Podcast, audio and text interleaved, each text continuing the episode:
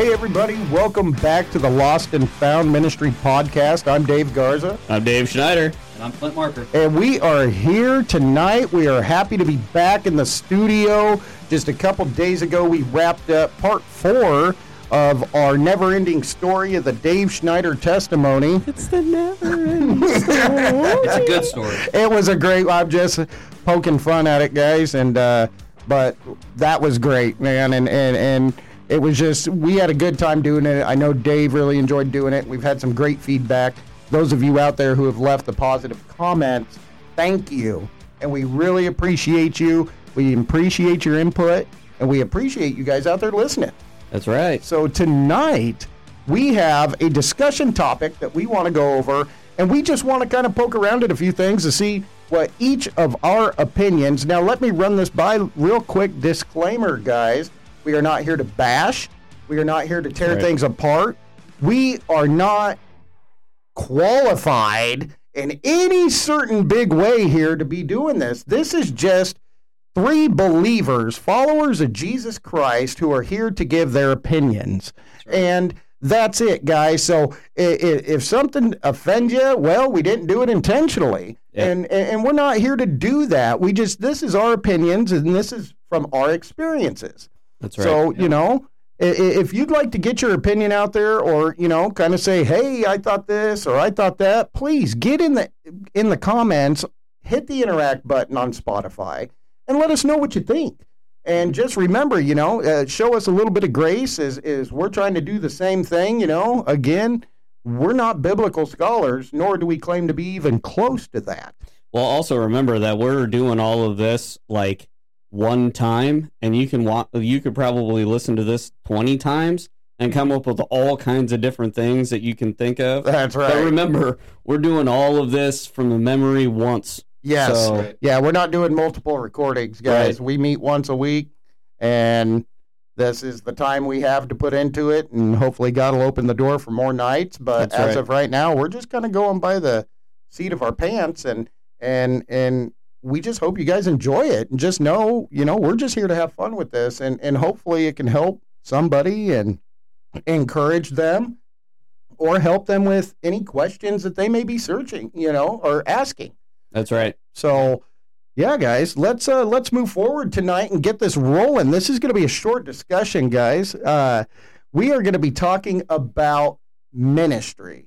Now, what the Bible says ministry is, and just kind of our opinions on how the church is handling ministry these days. And remember, we're not poking in the eye of any certain church. We're just talking in general, guys. I think each of it, all three of us here have been a part of a couple different churches. And so we can kind of culminate a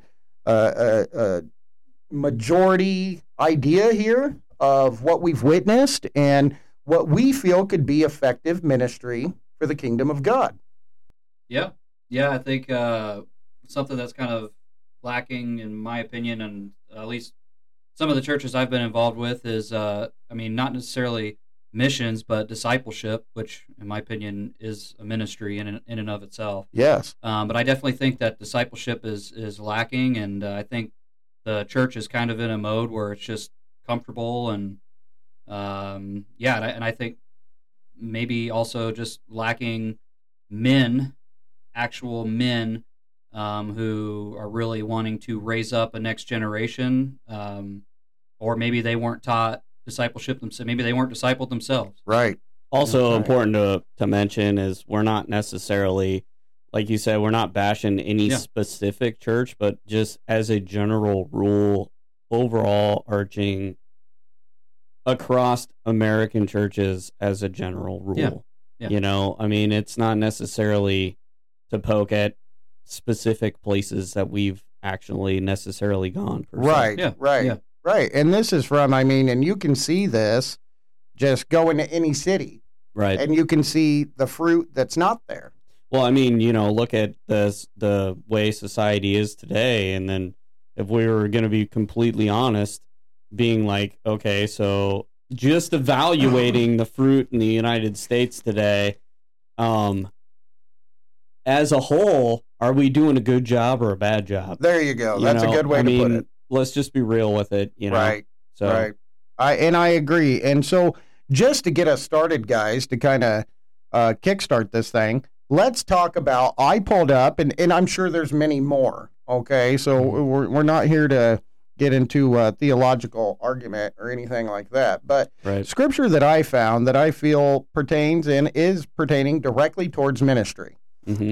We're going to open up our Bibles to the book of Ephesians. We're going to go to chapter 4 and start at verse 11. And God's word says, and I'm in the NIV translation for any of you out there that are following along. Any translation that helps you understand is the right translation for you. Right. So, and just pray on that, and the Spirit will lead you. Yeah, I don't think the translation necessarily, in my opinion, I know some people are very, very strong about it. My thing is, as long as you're understanding and applying the word correctly, I don't think the translation matters too much. Or at least doing your best to try and make sure that you're doing what you can. I mean, as long as you're getting the truth, I don't care if you're reading NIV or King James. Yeah, so. I agree. I can't understand the King James. I didn't grow up talking that way. It's very hard for me to apply things I don't understand. That's right. Fair enough, or explanation there. Right. I agree with you, man.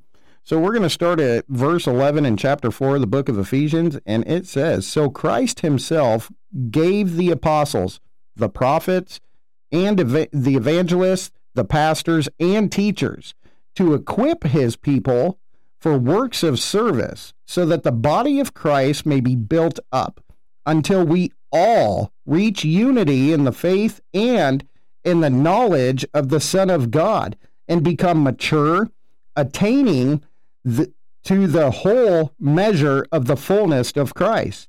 Moving on to verse 14. Then we will no longer be infants, tossed back and forth by the waves and blown here and there by every wind of teaching and by the cunning and craftiness of people in their deceitful scheming. Instead, speaking the truth in love, we will grow to become in every aspect the mature body of him who is the head, that is Christ. From him, the whole body, joined and held together by every supporting ligament, grows and builds itself up in love as each part does its work. And guys, I'm going to set this out here in case we just need to reference a little more, but man, I mean, if you've got any time in the Word and you got a solid foundation in studying Scripture and reading, I think it all just kind of lays it out, right, plain and simple, right in front of us. Yeah. What ministry is supposed to look like. And so, just to throw one out there and put you guys on the spot, gentlemen, where do you think, in your personal opinion, that the American church or the world church, however you want to look at it, where the church is dropping the ball in ministry? Is there some, and what I mean by that, let me clarify, is there something that you feel that they should be focusing on more and turning away from that's maybe become the normal in ministry? What do you guys think? Where do you think the American church stands today in ministry? Okay, I guess I'll go first. All right. So, being voluntold, I guess I'm going to be... Just for clarity here, Clint was pointing fingers at Schneider. Right, pointing at me. Guilty. No worries. So, I feel like Clint was onto something earlier talking about discipleship. Yes. You know, it's one thing to just tell people, you know, hey, man, read your Bible and let God lead you when you're not used to seeing or even understand what following God looks like, or even reading the Bible looks like, or have no sort of place where you can filter questions. That's a safe place to do that, where you can, and I've been a recipient of, you know, to a certain extent in my testimony, I kind of talked about how, you know, I got saved, but then I didn't really have anybody to answer questions. So I didn't know what this was supposed to look like, or where I was supposed to go. And so, you know, like for a long time, and to be fair, the people that were in my life didn't even know any better either. Right. You know, and so, you know, that could be part of the problem is people just don't know. It's not about rules, but it is about applying and trying to walk in the things that we're learning. Right. And, yes, it's spirit led, but then also when you're not used to seeing or talking to God or even have any sort of biblical basis in your life at all, it's very hard to understand where to know and where to turn and who to talk to. Right. Right. So you, what I'm gathering, so you think that there's a pretty big lack of discipleship, right? Absolutely. In ministry. Yes, I believe that's one of the few things that I feel is going wrong with today's society. I mean, how can we do right things if we don't have anybody that tells us what the right things are? Oh, well, that's accurate, I mean, brother. And I mean, well, and what is the most common? What is the most common scripture used for a ministry? And anybody? No. Most common. Don't got one. At the Great Commission. Oh yeah. When you say it. Yeah. When you say it. Yeah. I mean, the Great Commission. Right. Yeah. You go and make disciples of all nations. Yeah. Yes. You know, baptizing them and teaching them, and yes, like that takes more work than just here's a Bible, go forth and conquer, and it's like, okay, well, I'm not real comfortable in this. I don't know what it looks like. Yeah, what does that look like? Yeah, what is that supposed to mean? All of this stuff is like, but it gets dirty being down with somebody in the dirt and in the muck and of their lives and struggling through things with them. It takes a lot more work to do that. Yes. And there should be somebody in the church that's what they do. Yes. Yes. But exactly. I feel like that is not the desired spot for people to be. Everybody wants to be on the stage. Everybody wants to be like, you know, up in front of people talking about it's not a spotlit like position.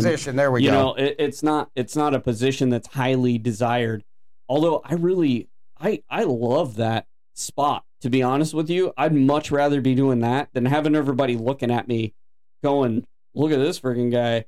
You know, he just got his haircut. Yeah. You know, he looks stupid. Yeah. I agree. Right. You know, but you know, if we're being honest, it's much more fulfilling to be able to teach and help somebody to see the truth through everything. Right. And it's like, man, you know, like if I didn't have certain people that I actually, when I went back again, that were willing to pour into me, I would have been I'd be just as lost today. Oh, absolutely, man. If I didn't have that in my life. Yeah, I get it, man. I get it. And I think I really, what you said resonates really, really well with me, because that's something that I actually have taught on a few times. Is there was a message that I God had led me to write called Dropping the Ball.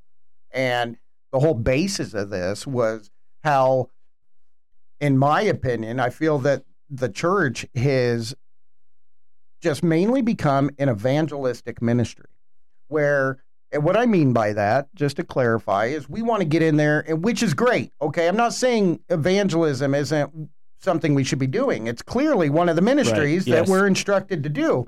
But what happens after? Yes, we should be celebrating when someone gives their life to Christ, just as an example. Yeah. Mm-hmm. I mean, that's exciting, dude. It even says that the heavens celebrate. Okay. The angels celebrate when someone gives their life to Christ. We should too. Right. But I think where we really lose sight is, to me, in my heart, yes, I celebrate those things when someone gives their heart to the Lord.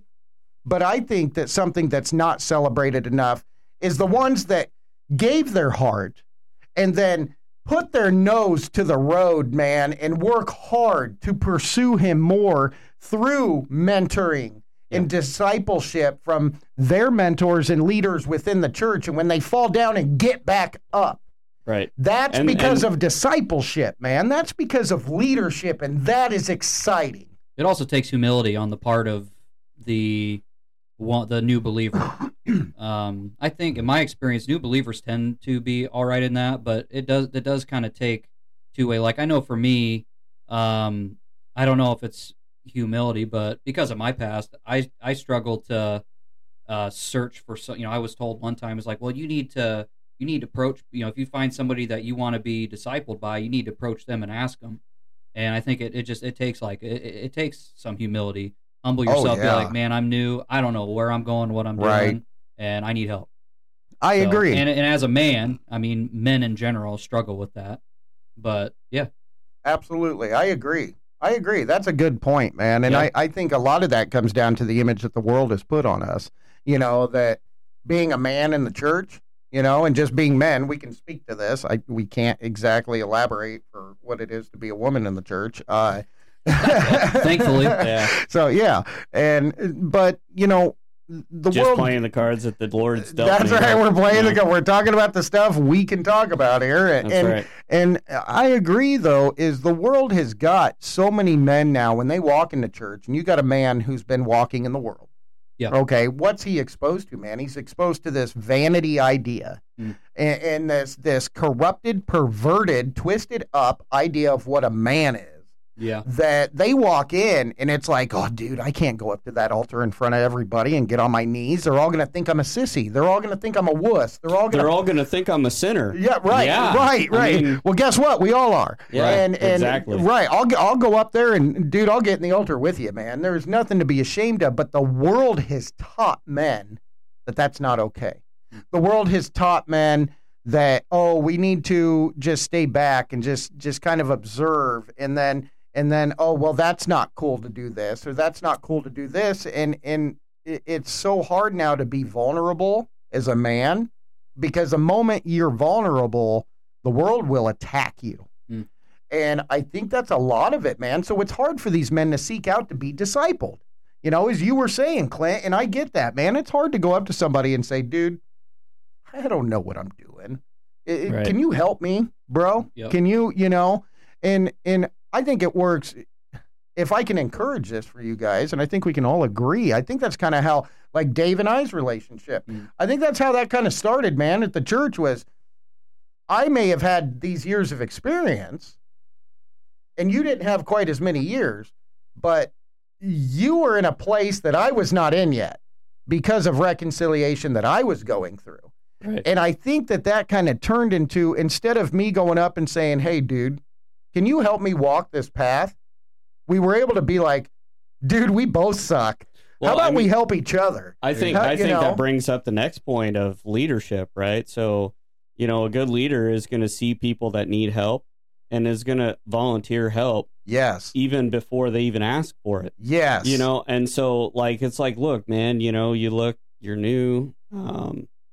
I just want to come alongside you and be here for you, dude. And, right. And even if I'm the only guy that walks up to you because you're wearing a biker vest and you look scary, you know, that was, you know, you're putting off this vibe, and I'm just like, I don't care about vibes, man. Right. You know, I was a skate punk for a while. Right. I don't care. Right. You know, but you know, there's a lot of people like the leadership aspect of it is knowing a need and then filling it. Oh, and that's a whole ministry in itself, brother. Right.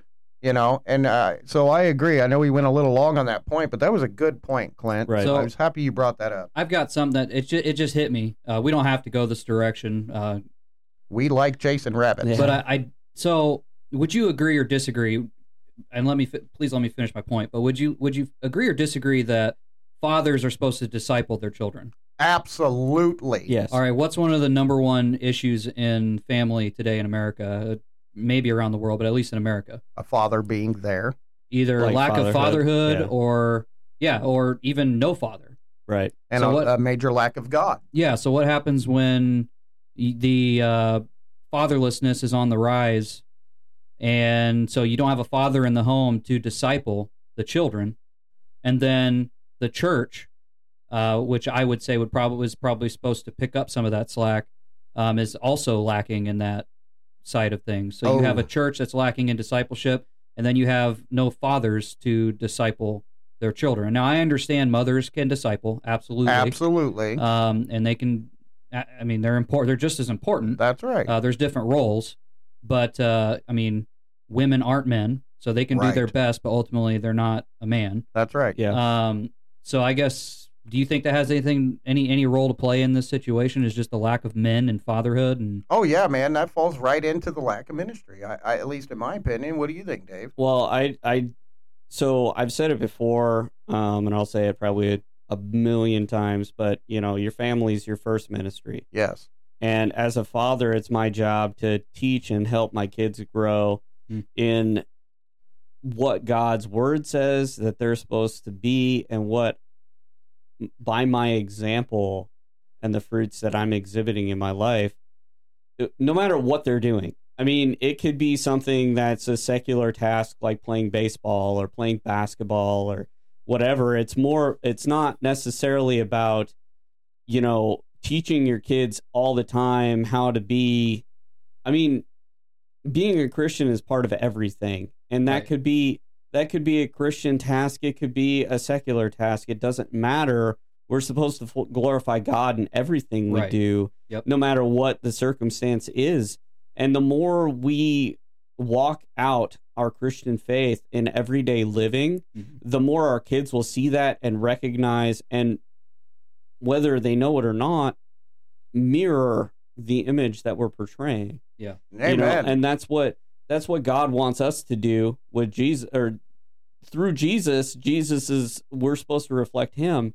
And, you know, I know that I don't do the best at that all the time. Sure. You know, I'm not the greatest example, but I'm you're human. It's progressive. Right. It's progressive.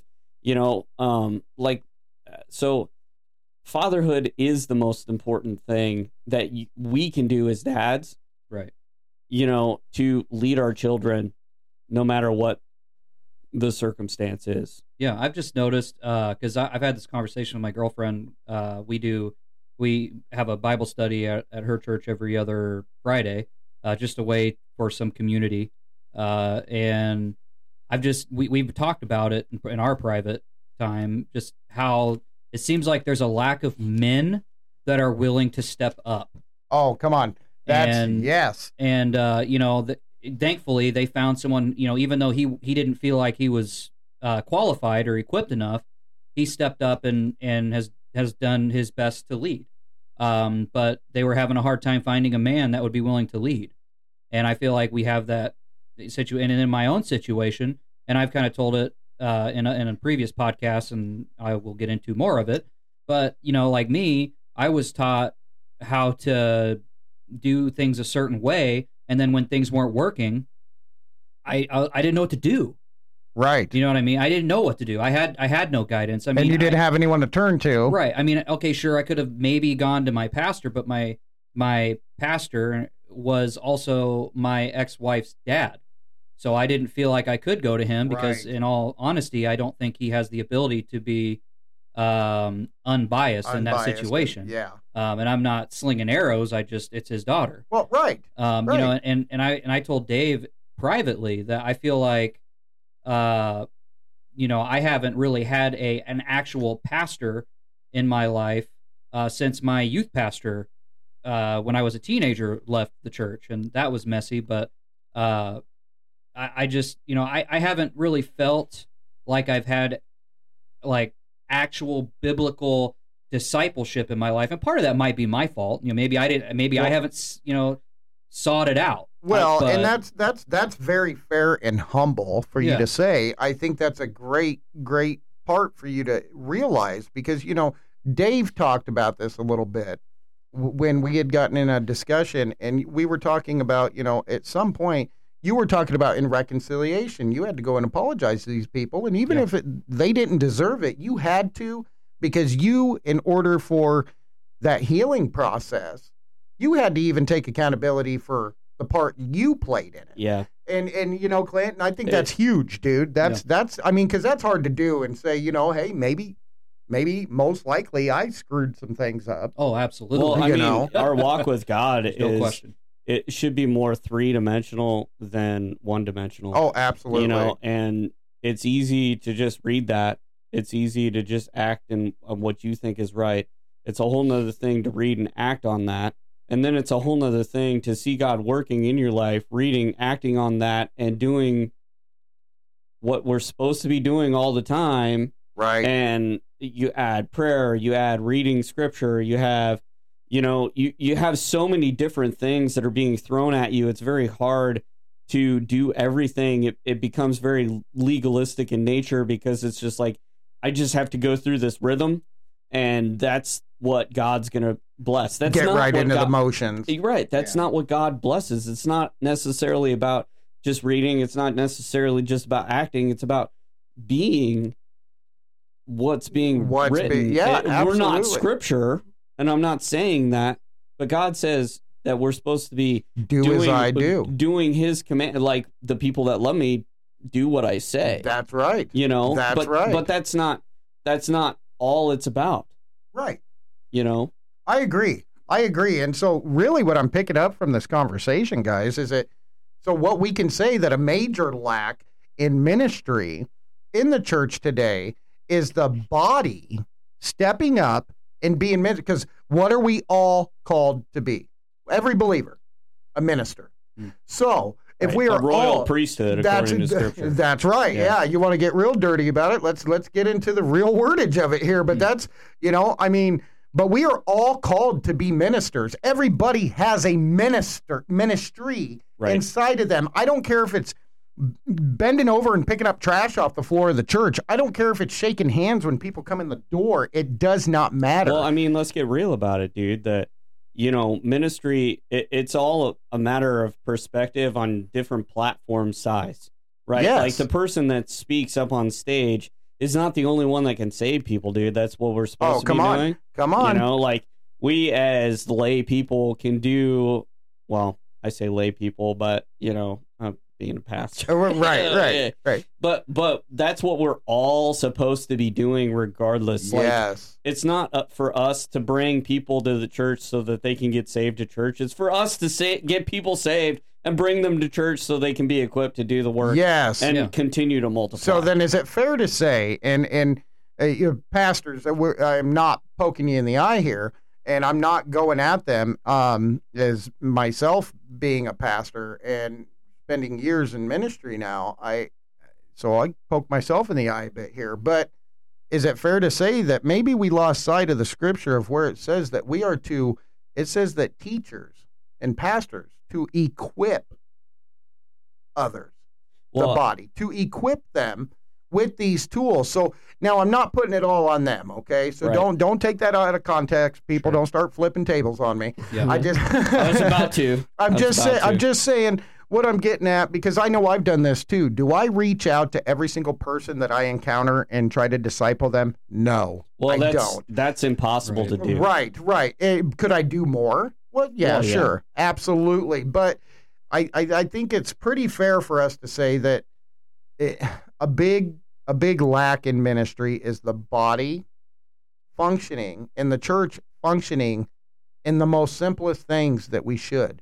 Right. You know, do you guys think maybe we get pretty distracted and, you know, what the next activity is going to be or you, maybe you just mentioned being distracted as I'm looking at my watch because it's dinging at me. But, yeah, you speaking to me? I am. Hey, yeah. But, you know, maybe, and I'm not saying activities aren't good, man. Fellowship is an important buildup of the body. All right, we've got to do that. We've got to congregate and fellowship together and have fun. Mm-hmm. But at the same point, where do we draw the line between, okay, we're doing all these activities, but do all these activities equal out to the discipleship and the study and the equipping of the believers?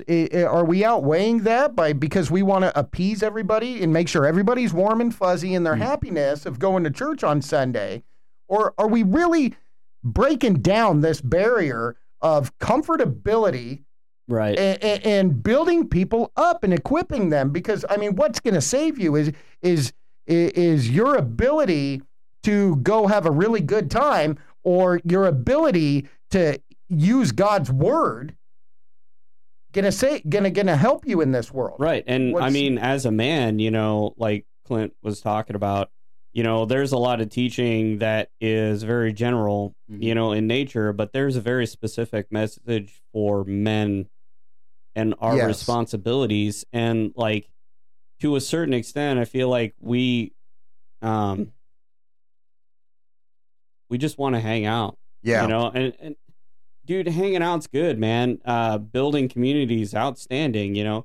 But as a man, if I can't learn what I'm supposed to be doing or how to lead my family, how am I impacting the next generation? And how am I actually going to pass on what I know to somebody else that needs to know? Right. So that they can replace me, so that I can step out of the way so they can do what they're supposed to do. And I mean, we see that going on in our country today. We have a lot of older people doing and running things. And it's like, look, man, like at a certain point, I need to be able to step in and do what I need to do. And if you're not training me to do it, then how can I pick up like the ministry you have or the office that you're holding? Nobody else can step into because nobody else knows how to do it. Oh, come on. Because what does a good leader do? Every good leader, and you can argue this all day. Your argument to me personally would be invalid, but a good leader is got at least two people that they have trained up and equipped to replace them. Right. And that's how it should be, you know. I mean, in my opinion, and I'll even give a shout out there to Pastor Charles.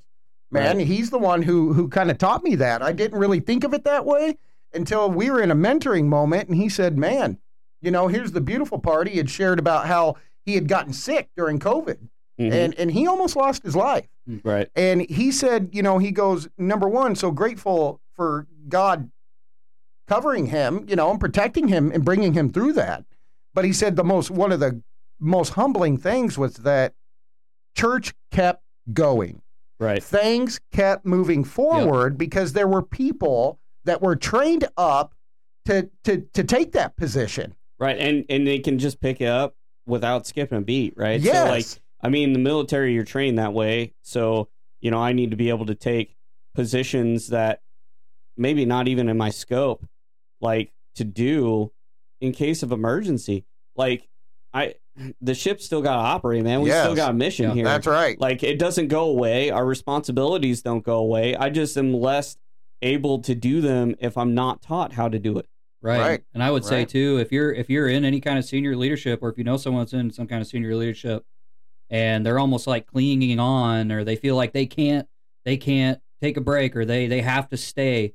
I mean, to me, that's kind of a sign that maybe you haven't been training or discipling someone to kind of take that spot. That's right. I mean, your nervousness is a bad mark on you to a certain extent. We're not trying to poke anybody in the eye, but we're trying to be real. Like people in my generation are wanting to step up and do things, but are to a certain extent being held back. Yep. By people that are maybe older and want to just continue to look, man, nobody's expecting you to run like that anymore. That's right. And like, things, and kind of like we discuss constantly, Dave, you know, it's, well, why do we need to make room for this, for these new guys? Why do we need to make room for these younger guys?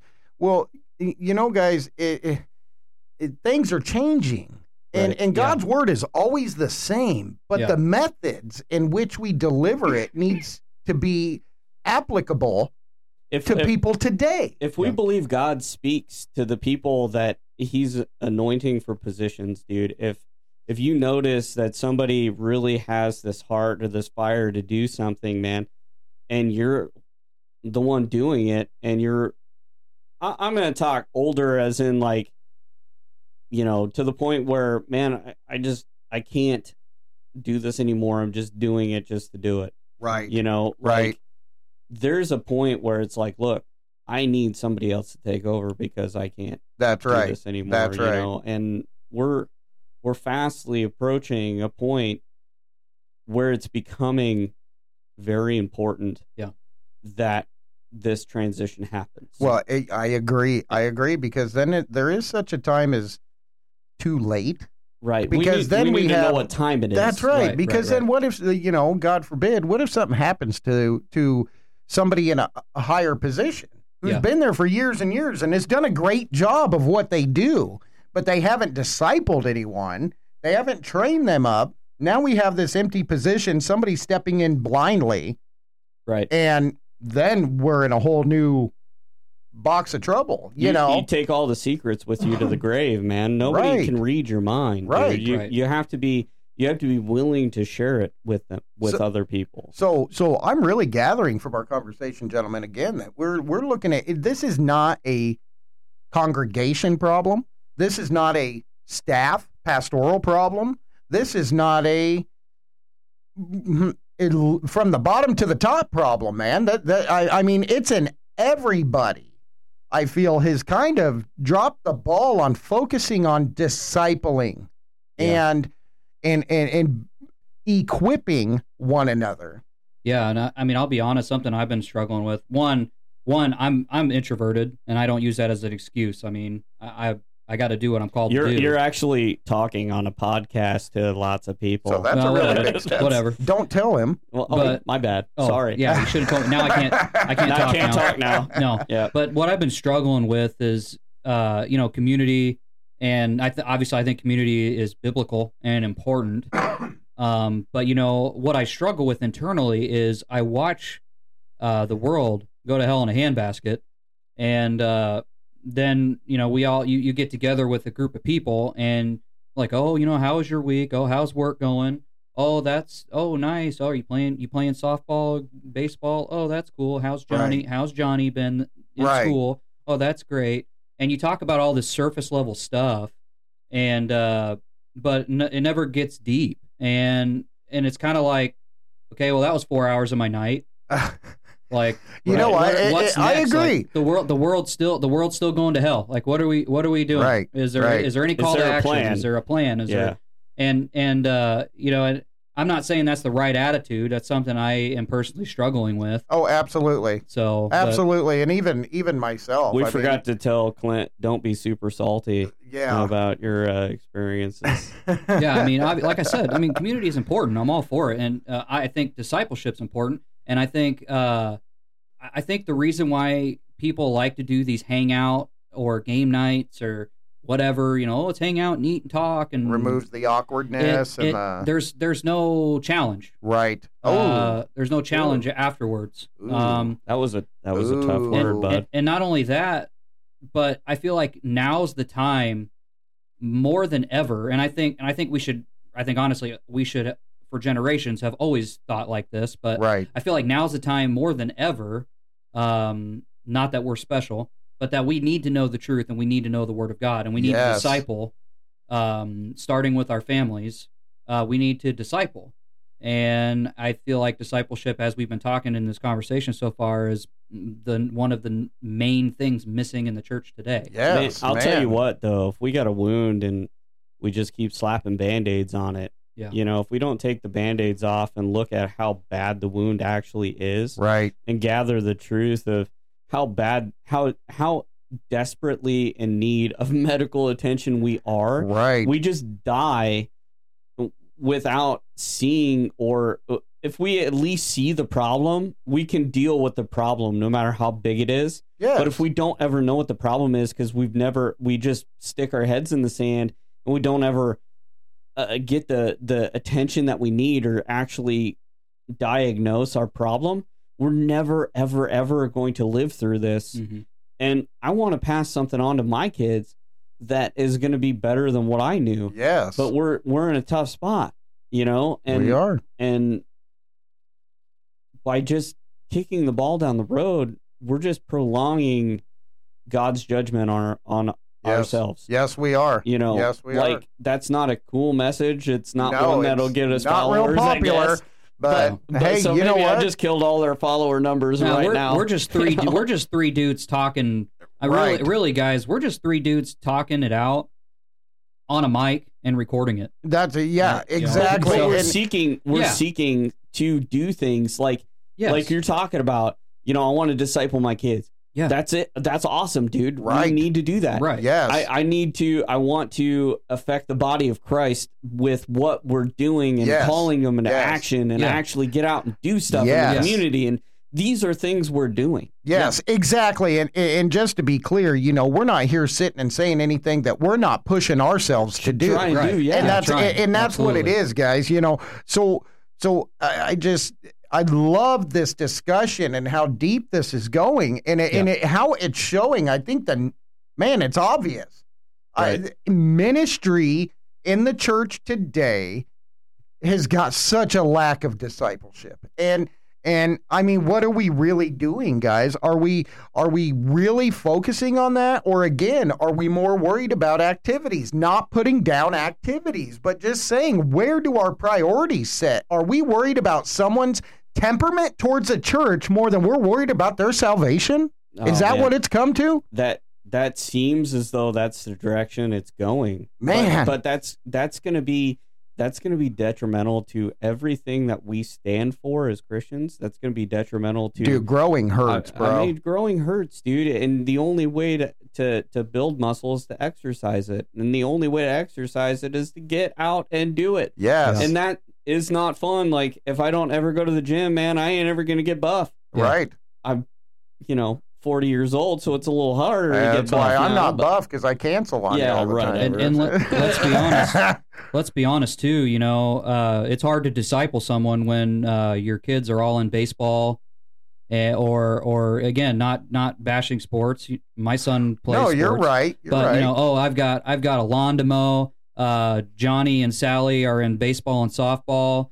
I've got my schedule's too full. I don't have time to disciple. Clint, what I hear you saying is prioritize. Yeah, prioritizing. And something that kind of hit. I listened to a sermon by Bodie Bauckham, and I will say one thing that kind of hit me that he said was when he was being questioned about, why isn't your son in baseball? Right. He's like, because the world doesn't need another baseball player. The world needs a man that loves God. Oh, come on. And I know that'll stir up the opposition, but our children need to have fun. You're absolutely right. You can learn stuff from sports. Yeah, that's the thing. See, now here's something just to touch real quick on before we get to the point of wrapping up here, guys, in this discussion.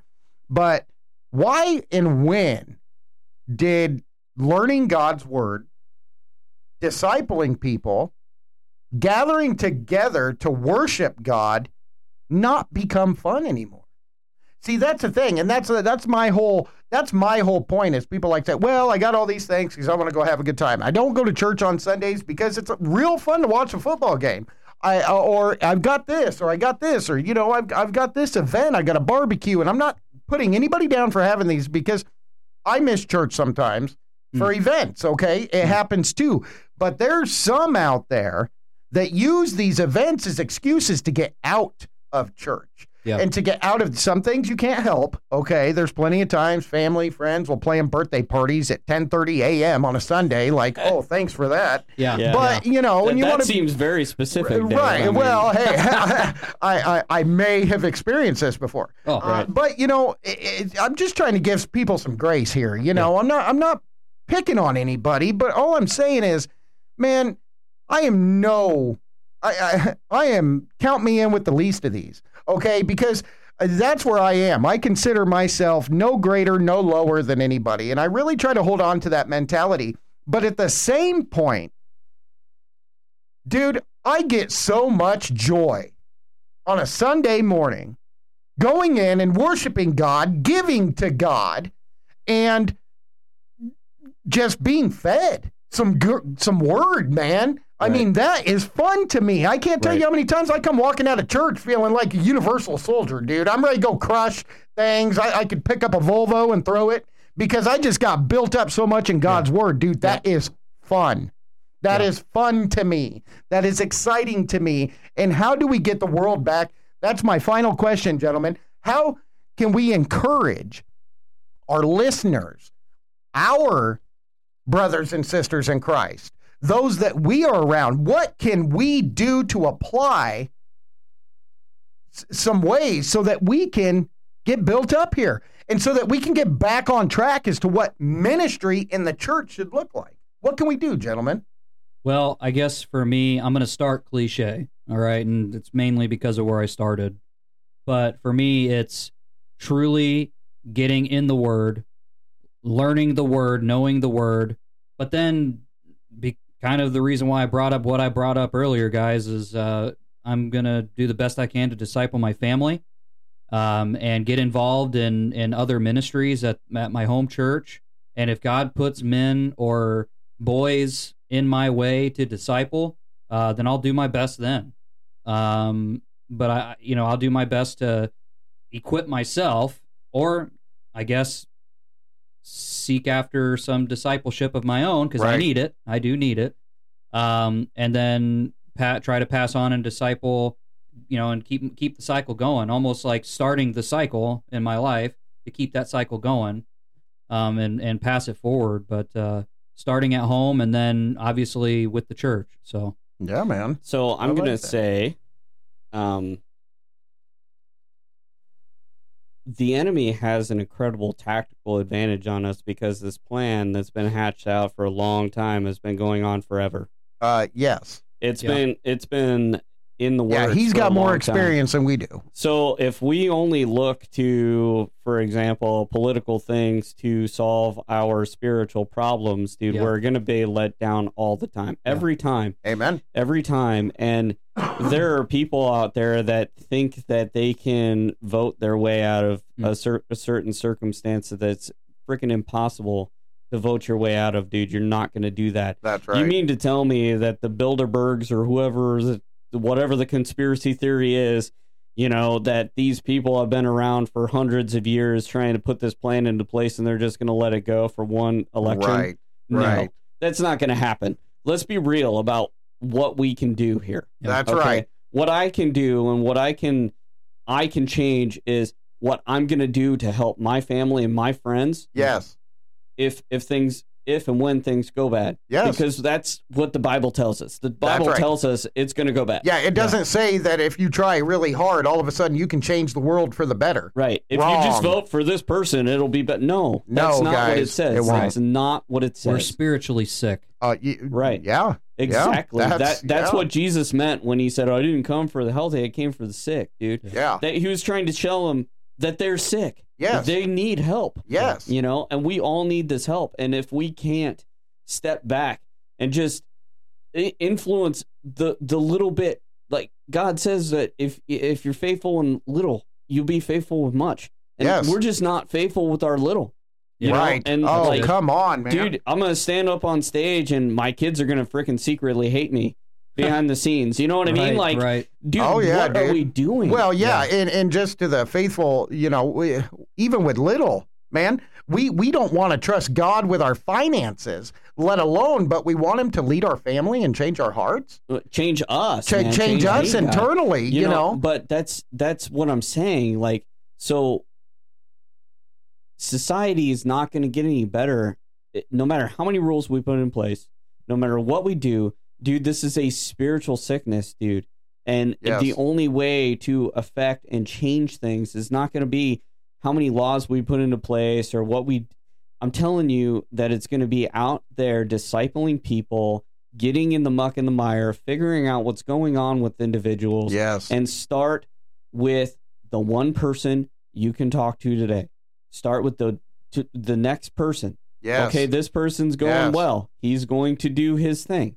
I'm going to start with the next person and the next person and the next person. Oh, do you think that Billy Graham started with ministering to how many people he ministered to? Right, I mean, he didn't start in a stadium of 30,000. No, that's what I'm saying. Like we need to start small. If we want to see revival, dude, it starts with us. Oh, come on. Amen, Dave. And you know what? And here's the thing. Nobody has an excuse these days. Right. Everybody today, I don't care how poor or how rich you are, you know what you have? You have an ability to open a social media account. You have a choice. You can either use that account to plant seeds and to be a positive light in people and to be able to shine that light amongst this darkness. Now, I'm talking spiritually here, dude. Well, exactly. So, like, spiritually speaking, dude, being poor in the spirit is a choice, man. That's right. You're just not putting forth any effort. Right. Yes. And so, listen, man, if we want to grow, we want to learn, we want to continue to move forward. If we really want the things that we're asking God for, it's going to take some effort. And it starts right here with us. And it starts with me. Yes. It starts with me. So if we don't want that, we need to stop praying for it. Because, you know, when you pray for things, dude, you don't get the answer you want. You get the answer that's going to produce the fruit that you're asking for. That's right. That's whatever that looks like. Man. That's right. And that can be intimidating, but the ultimate thing is I can't control anything. No, like you can't. I don't have control over this life. Nope. God has control because I surrendered my life to him. Yeah, right. The only thing you have control of, brother, is whether you submit or not. And that's the scary part, right? Christians are like, I don't know if I want to take that plunge. You mean to tell me that I don't have any control anymore? No, you don't. You never had control. Right. It's all an illusion. That's, it's a deceit from Satan. Right. You don't have control. That's right. And it doesn't make you a robot not to have control because you still can choose which way you're going to go. Yes, yes. Control yourself. Come on, that's right. Way you handle things. And I would say, too, if you are, how'd you say it, spiritually poor, and maybe you don't desire, or maybe you're not motivated to, become, I guess, spiritually rich, or I don't remember how you put it. Pray for God to change your heart. Yes. Right. Man, yes. I do that all the time. Come on, man. And there you go. Yes. When I struggle to read the word or I just don't feel like it, I'll pray and be like, Lord, just please change my heart. Help me and give me the desire to want to dig into your word. I mean, I struggle with that too. So yeah, it is a powerful prayer to just pray for a heart change. Yes. And God sees that, man. Yeah. God sees that and he's going to see your heart. Yeah. So really, I think tonight, really what we've come to the point of, what can you do to be effective in ministry, biblically, is start with yourself. Everyone has a ministry. Yes, yes. Yeah. Start with your own heart. Let's knock off some of them hardened ends. And let's just, how in the world, I know I said this in the last podcast or the one before, but look, here's a great analogy for you. If your heart is like a stress ball, okay, and you squeeze a stress ball, God puts that pressure on you. You're going to be formed to what he says. But as soon as he gives you a little leeway, boom, you're going to pop right back into that hardened shape. But if your heart is like a ball of clay and God squeezes that and holds real tight with it, and you're allowing him to mold you into who he has called you to be, his handprint is going to stay on your heart.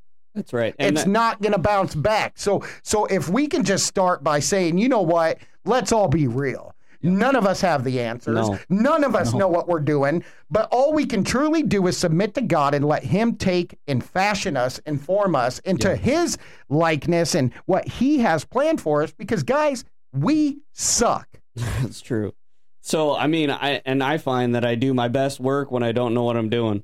Amen. So no, you're right. I don't know what that makes me think. Anytime that, something like that, there's a podcast I listen to. And it's called the Lost and Found Ministry Podcast. That one. That one. Yeah. No, but I heard someone say one time they were in a theater and a trailer came on and the whole theme was, oh, you do you. He's like, yeah, but what if you suck? Because here's the fact.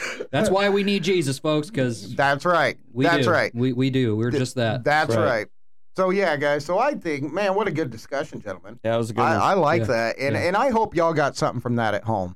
Mm-hmm. And if you have any questions and you want to carry on this conversation a little more, reach out to us to the Lost and Found Ministry Podcast at gmail.com. Hey, can you make that email a little bit longer? I know. We need more. Soon we'll add like three more sentences to that. No. Okay. Google it. Google it. Find us on Facebook, guys. The Lost and Found Ministry Podcast on Facebook. There you go. You'll see our black and white logo with the old school microphone. We're on Apple Podcasts. We are on Apple Podcasts. Thank you, Dave Schneider, for taking the frustration and doing that. I lost my marbles trying to fight with getting that set up. He gained a couple gray hairs. I did, and that was one of them things I had to walk away from. So thank you, Dave, for taking the bullet for me because I just... Nope. Anyway, so we're on Apple Podcasts. What Spotify? Spotify's our big one. We need everybody to follow and like us on Spotify. Yes, man. Come on, guys. Please like and share. Get no, we're not in it for numbers, but here's the thing, man. If we could impact one life, right? That's what it's all about. That's what we're here to do. Is to just we want to have these conversations that I think and we believe that y'all have either wanted to have or are having. That's right. And we're not held down on this. And, so get on these sites, man. Connect with us. We want to hear from you. We want to pray with you. If there's not somebody out there, kind of like Clint was talking about tonight, how do you turn to somebody to mentor you? How do you do that? Where do I start? Shoot us a message, man, and we can have this conversation with you. We will. I'm not going to sit here and say we can dump all this time into it, but together we can pray. And we can start making these steps so that you can get what you need, right? And start making them steps to mold your heart and get you on the right path. Yeah. And that's the opportunity we truly want here, guys. That's right. We just want to pray with you, and we want to see you move forward in Christ. So speaking of praying, do you want me to pray us out here? Oh, who prays tonight? Actually, yeah, I think it's on you. Are we taking turns? No, I think we'll just bounce it around. We'll leave it up to Dave Schneider to pray us out tonight. We also want to give a shout out to Two Shepherds Outreach, That's 2SO Outreach. Yes. And that is a partnering ministry with us. We appreciate your support and your love, and just keep it coming. And we're going to keep feeding it your way too. That's right. Brothers and sisters out there, keep doing the hard work for the Lord, and let's get out there and just change lives. Denomination is irrelevant. We are here to build the kingdom of God, and that's just what we want to see, guys. So have a blessed week. Have a great time. Clint, Dave, thank you, guys. I think tonight was great. Thank you, Garza. All right, so let me pray out, and then we can go. All right, Lord God, we just thank you tonight for a great discussion about leadership overall for us, God, and how we're supposed to move forward and everything that we're walking through and what we want to see happen, God. And we just pray, Lord, that you help revival to start with us. Yes. And all the listeners on this podcast and everybody, God, just bless them with the opportunity to see something that you're doing this week and help them to reach out to us so that we can be encouraged while they're encouraged, God. And we just thank you, Lord. We know that if we ask that your will be done, that it will be done. And we just thank you, God, that your will is done. Yes. And we just praise you for everything you're doing in our lives, in our kids' lives, and everybody that listens to this podcast and everything you're doing in the church, God. We know that you're going to have your way. Yes. And we just pray that your way is the way we choose to go, God. Help us to see, help us to follow, help us to reach out, help us to lead. In Jesus' name, amen. Amen, and amen. Again, guys, we love you, we thank you, and we look forward to talking to you in a couple days. Thank you for joining the Lost and Found Ministry Podcast. You were here with Dave Garza, Dave Schneider, and Clint Marker. Have a blessed week. Thanks, guys.